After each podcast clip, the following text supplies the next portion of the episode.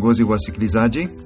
Katika podcast hii na podcast ijayo, napenda kuongea wazi na wewe kiongozi wa kiroho na kusema nawe juu ya mambo ya kila siku ambayo huathiri uongozi wako na huduma yako. Tunafahamu kwamba si jina au cheo inayomfanya mtu awe kiongozi. Kuna viongozi wasioitwa viongozi wala hawana cheo, lakini hakika wanaongoza watu katika mambo ya kiroho, na Bwana anawatumia kwa nguvu katika ufalme wake. Na vilevile vile, kuna watu wanaoitwa viongozi na wana nafasi ya kuongoza au cheo, lakini kwa kweli sio viongozi wema, na watu hawana moyo wa kuwafuata kwa sababu ya shida, au pengine kuna kitu kisicho sawa katika maisha yao.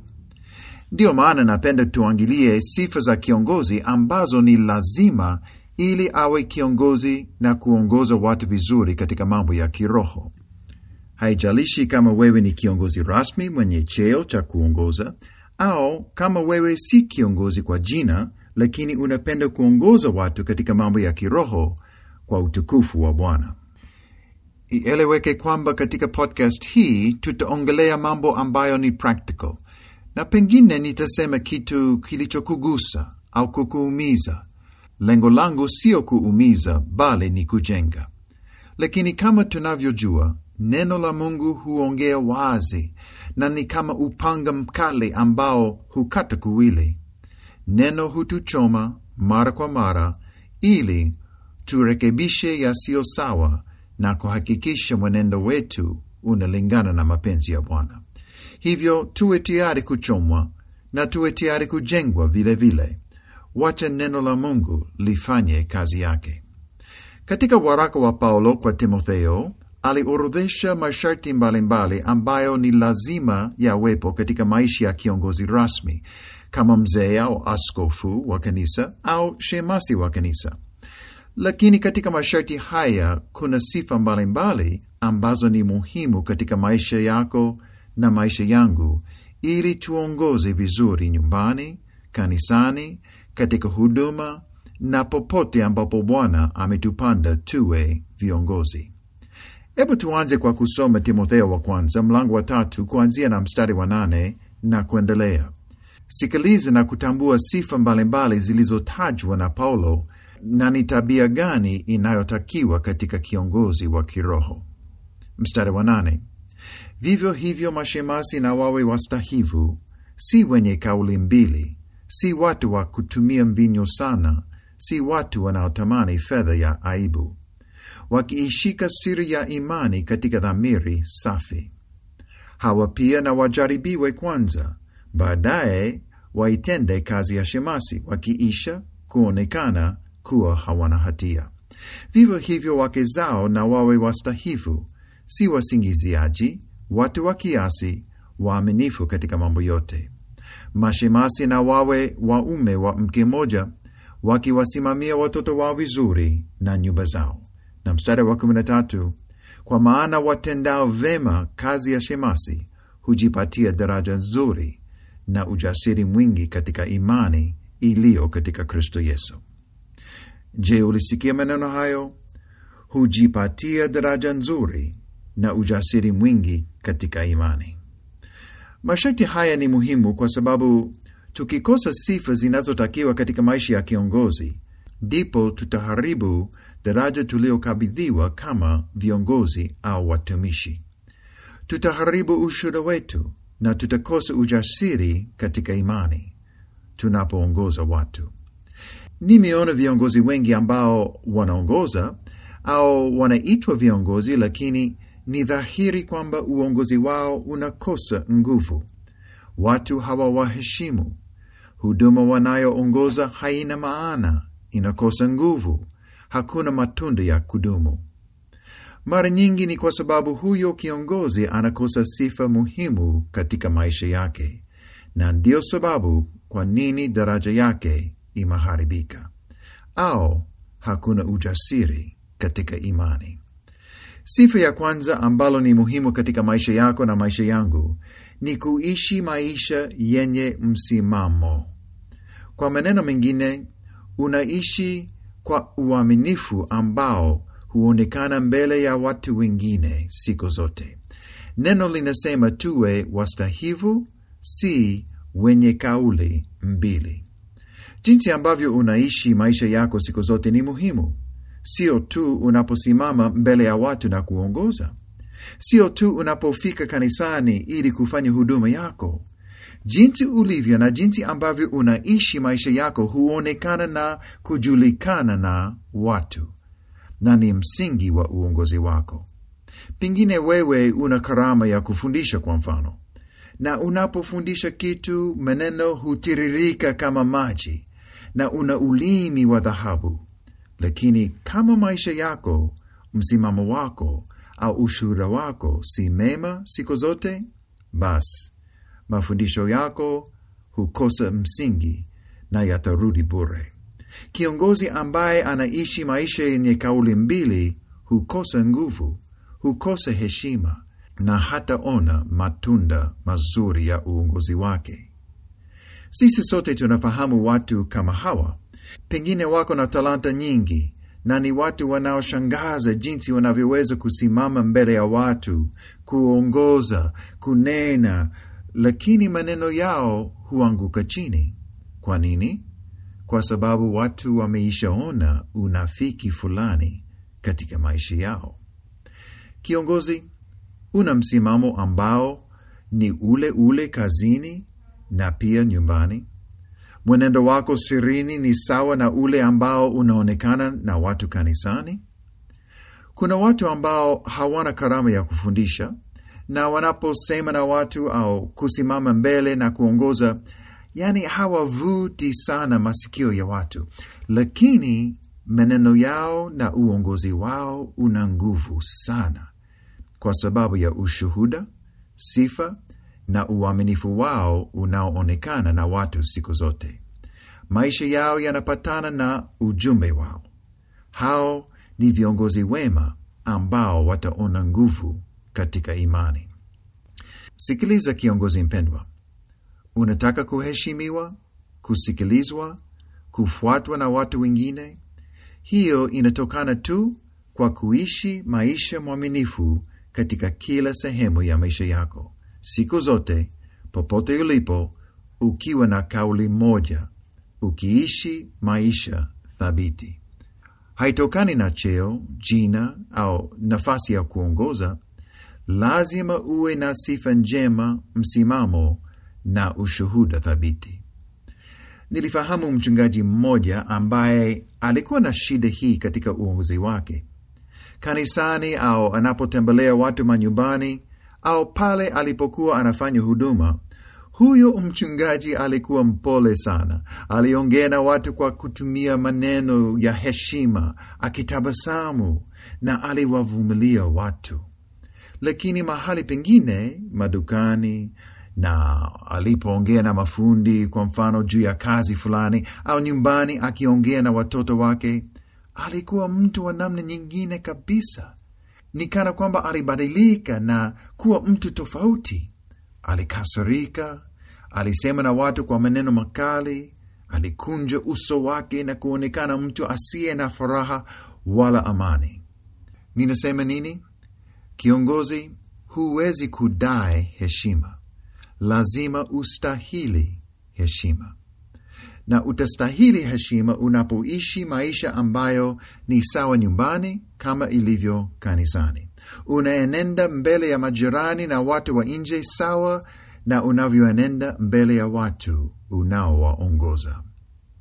Kuna unafiki wowote katika maisha yako? Ungama unafiki huo na kurekebisha yaliyoharibika. Ni muhimu zaidi uwe mtoto wa Mungu mtiifu na mwaminifu kwanza, ndipo utaweza kuongoza wengine vema na kufanya huduma. Uhusiano wetu na Bwana ndio msingi wa uongozi wetu. Pasipo uhusiano wa karibu na Roho wake kutawala maishani mwetu siku zote, hatutaweza kuongoza wengine katika mambo ya kiroho.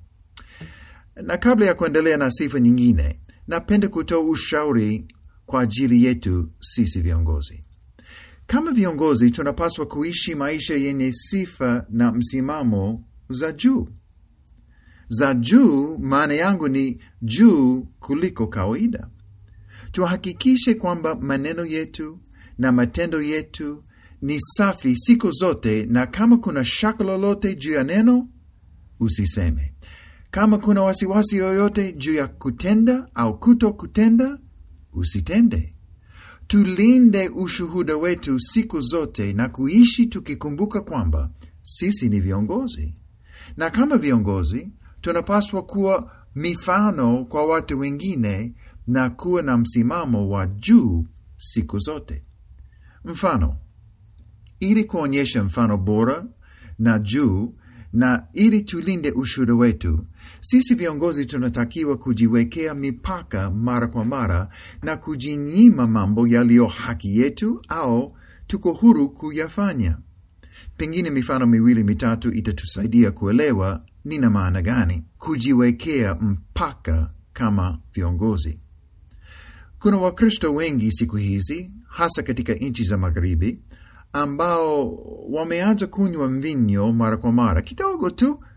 Kwa mfano, wanapokula chakula cha jioni au wanapopata wageni nyumbani kwa ajili ya maongezi na kadhalika.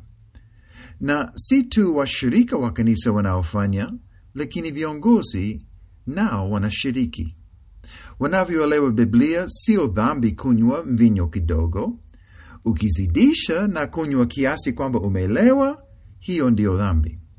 Miaka ishirini iliyopita watu walikuwa na mawazo tofauti kabisa, na karibia Wakristo wote walikataa kunywa mvinyo wakiamini kwamba ni dhambi moja kwa moja. Lakini siku hizi mafikirio, utamaduni na hata mafundisho juu ya mvinyo katika Biblia yamebadilika na Wakristo wengi wanakunywa. Wewe kama kiongozi ufanye nini? Lengo langu si kuongea juu ya mvinyo au kujadili kama kunywa ni dhambi au la. Lengo langu ni kuuliza ufanye nini kama kiongozi? Uwe na msimamo wa namna gani? Kama Wakristo karibia wote wanaona ni sawa na hakuna shida, je, ujiunge nao na kushiriki? Ushauri wangu ni kwamba usishiriki, bali uwe na msimamo wa juu na kujiwekea mpaka, kujinyima kitu ambacho wengine wanakubali na wengine hawakubali. Kwa nini? Kwa sababu umeamua kuishi maisha yako kwa msimamo wa juu, kulinda ushuhuda wako sana, kuondoa sababu yoyote ya mtu kukushtaki na kuonyesha mfano bora siku zote kama mtu asiyelaumika kama mstari wa pili unasema katika Timotheo mlango wa tatu. Hebu nitoe mfano mwingine ambao unahusika na sisi sote. Kama kiongozi, nimejiwekea mpaka kuhusu kuonekana mahali popote nikiwa peke yangu na mwanamke mwingine asiye mke wangu. Sio dhambi na sio kosa, lakini nimeweka mpaka nisifanye ili kulinda ushuhuda wangu. Nikienda kutembelea familia fulani nyumbani na mwanamke yuko nyumbani peke yake, siingie ndani, bali naongea pale mlangoni kumaliza maongezi na kuondoka. Hata kumpa mwanamke lift katika gari wakati mimi nipo peke yangu, si thubutu kufanya. Kwa nini? Ili mtu yeyote asione na kupata mawazo yasiyo sahihi au kupata sababu ya kushtaki au kunilaumu. Tunajiwekea mipaka na kuwa na msimamo wa juu ili tuwe wastahivu, tuwe waaminifu na tuwe vielelezo bora kwa watu wengine. Hivyo tunapoongoza katika mambo ya kiroho, uongozi wetu uko imara, umejengwa juu ya ushuhuda mzuri wa juu. Tahadhari: tunapolinda ushuhuda wetu na kujiwekea mipaka, tusianze kujivunia au kujiona bora kuliko wengine. Tusinyoshee wengine kidole na kuwakemea au kuhubiri kwamba kitu ni dhambi pasipo neno la Mungu kuhakikisha kwamba ni dhambi. Tuwe wanyenyekevu na kuwa na msimamo mbele za Bwana na mbele ya watu wengine bila kujitangaza au kuonea wengine. Kumbuka Mafarisayo waliofanya hivyo, walijiwekea masharti mengi na kujaribu kufuata kila sheria na kanuni ya dini ili kuonekana mbele ya watu. Walipenda kusali hali wamesimama katika pembe za njia ili watu waone na kuwasifu. Walitoa sadaka zao mbele za watu ili waonekane, na walitaka kuwawekea wengine masharti makali ya kidini, wakifundisha kwamba ni lazima ili kumpendeza Bwana. Walikuwa viongozi wa jina tu. Tuwe viongozi waaminifu mbele za Bwana na vielelezo wema mbele ya watu bila kujivuna au kuonea wengine wasio na msimamo sawa. Katika podcast ijayo tutaendelea kuangalia sifa njema za muhimu katika maisha ya kiongozi, na sifa hizi tunazozungumzia ni muhimu katika maisha ya kila mtoto wa Mungu. Tukitembea na Bwana katika unyenyekevu na utiifu, atatutumia katika maisha ya wengine, kuanzia na watu wa nyumbani kwetu, watu katika jamii na watu tunaowaongoza katika mambo ya kiroho. Kiongozi, ninakuonea fahari. Tembea na Yesu siku zote, fanya mapenzi yake, uwe na amani na uwe na furaha, ukijua kwamba thawabu yako utaiona tutakapofika kwa Baba. Mpaka wakati ujao, Bwana awe nawe.